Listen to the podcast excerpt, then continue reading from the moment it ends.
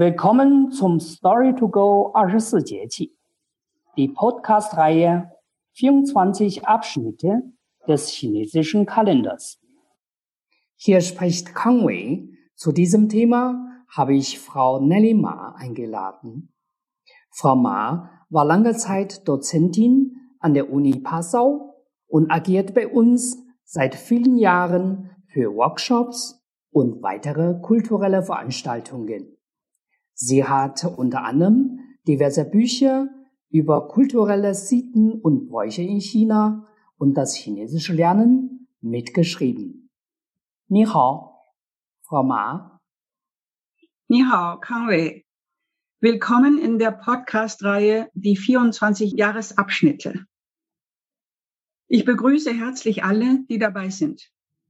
Die UNESCO hat Chinas 24 Jahresabschnitte in die Liste des immateriellen Weltkulturerbes aufgenommen. Wir empfinden es für wertvoll, das Verständnis dieses Kulturgut unserer Reichweite vertiefen. Frau Ma, würden Sie uns die 24 Jahresabschnitte gerne zuerst etwas erläutern? Was heißt Jieqi? Sehr gerne. In China gibt es neben dem gregorianischen Kalender immer noch den traditionellen chinesischen Kalender. Er richtet sich an landwirtschaftlichen Geschehen und basiert auf der Beobachtung des Sonnenverlaufs. Neben den vier Jahreszeiten und den zwölf Monaten gibt es noch die 24 Jahresabschnitte, in Chinesisch Jieqi genannt. Das Sonnenjahr wird in 24 Abschnitte von jeweils 15 oder 16 Tagen eingeteilt. Das neue Jahr beginnt immer mit dem ersten Neumond nach dem Abschnitt Große Kälte, Dahan. Das liegt am 20. oder 21. Januar. Das ist Yechi. Frau Ma, in welchem Jahresabschnitt befinden wir uns im Kalender jetzt? Wir befinden uns jetzt gerade im Abschnitt Winteranfang, Lidong, am 7. November. Jeweils sechs Tierchi bilden eine Jahreszeit. Lidong ist der erste Jahresabschnitt des Winters. Danach folgt Xiaoxue, der kleine Schnee, am 23. November. Dieses Kulturerbe stammt ursprünglich aus der Agrarkultur. Erzählen Sie uns was von seinem Einfluss auf die Baumregel und dem Gebrauch für die Landwirtschaft? Gerne. Der Wandel der Natur, wie wir wissen, ist vom Sonnenstand abhängig. Seit Jahrtausenden hat man in China diesen Wandel beobachtet und versucht zu erklären. Genauso wie in Deutschland entstanden zahlreiche Bauernregeln zu den Jahreszeiten. In diesem Jahresabschnitt beginnt der Winter. Der Volksmund sagt zum Beispiel, wenn zu Winteranfang Raureif fällt, sommers dem Yangtze das Wasser fehlt. Jedes der 24 Jahresabschnitte hat seinen eigenen Schutzpatron. Der Patron dieses Jahresabschnittes ist ganz in seinem warmen Schneeumhang eingehüllt. Jetzt kann der Winter kommen. Wie auch zu Anfang der übrigen Jahreszeiten musste der Kaiser zum Winteranfang bestimmte Zeremonien durchführen. Nach einer Vorbereitung mit Bad und Fasten zog der Kaiser mit seinem Hofstaat vor die Tore der Stadt, diesmal Richtung Norden. Im Zuge der Opferhandlungen wurden auch an die Alten und Bedürftigen gespendet. Die Arbeiten des landwirtschaftlichen Jahres waren abgeschlossen. Die Menschen begannen, sich für den kommenden Winter zu stärken. Traditionell gehörte Ginseng, Hunde- und Hammelfleisch sowie Geflügelbrühen mit Heilkräutern zum Speiseplan. Jawohl. Im Sinne von gesund leben, worauf soll man für Körpergesundheit besonders achten? Da gibt es einiges. Dem Winter werden zum Beispiel das Organ Niere und das Element Wasser zugeordnet. In der traditionellen chinesischen Medizin beherbergen die Nieren die Körperessenzen und sind zuständig für die Fortpflanzung und das Wachstum des Menschen. Die Nieren scheuen Kälte und lieben Wärme. Wer den Lendenbereich regelmäßig massiert, stärkt die Nieren, bleibt beweglich, geht mit federndem Gang und behält eine gerade Haltung. Ist das nicht das, was wir alle wollen? Stimmt. Würden Sie uns noch weitere Tipps geben fürs Verhalten im Alltag? Ja, gerne. Jetzt kommt die Pflanzen- und Tierwelt zur Ruhe. In der Natur tritt das Yang zurück und das Yin ist im Vormarsch.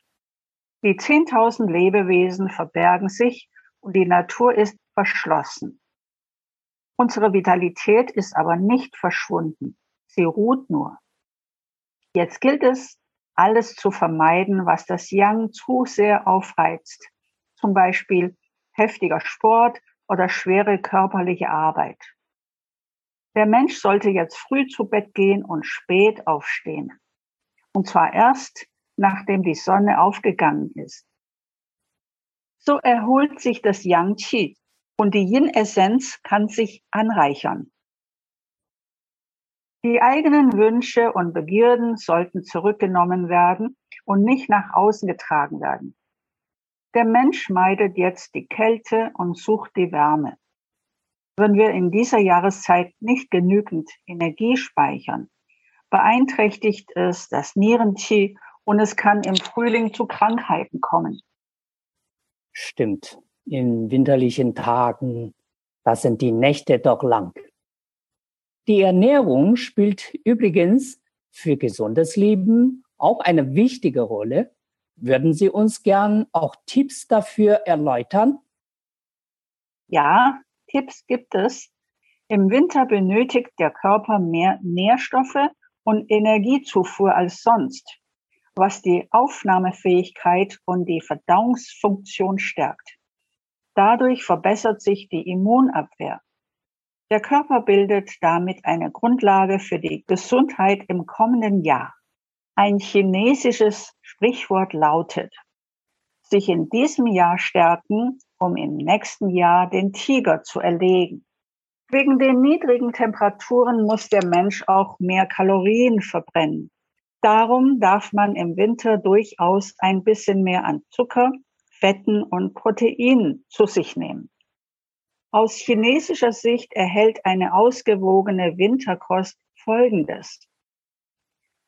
Zum Beispiel Gemüse, Innereien, mageres Fleisch, Fisch, Eier, Geflügel, Lamm, Lychee, Walnüsse und Mu'er-Pilze. Wer sich mit Ginseng stärken möchte, kann das jetzt tun. Nur sollte man dabei weder grünen noch schwarzen Tee trinken da diese die Heilwirkung abschwächen oder sogar aufheben könnten. Stimmt. Im Winter braucht man mehr Energie. Hätten Sie noch für Körperpflege, für Übungseinheiten einige Tipps? Ja, ich würde gerne eine Übung vermitteln für diese Jahreszeit. Und zwar ist es eine kleine Übung gegen Kälte und Schwäche in der Niere. Mit geschlossenen Beinen aufrecht stehen, Arme hängen lassen. Die Zungenspitze berührt den oberen Gaumen. Alle Gedanken werden vertrieben. Jetzt die Füße etwas auseinandernehmen, die Handflächen 64 Mal aneinander reiben, bis sie ganz heiß sind. Danach die heißen Handflächen unterhalb der Taille links und rechts neben die Wirbelsäule legen. 64 Mal mit beiden Händen gleichzeitig auf und ab fahren. Dann den Oberkörper nach vorne beugen, beide Arme locker hängen lassen. Nun folgen Bewegungen, als wollten wir einen Eimer aus einem Brunnen ziehen. Auf und ab, auf und ab. Dabei folgt die Hüfte den Bewegungen. Diese Übung macht die Niere warm und stärkt sie.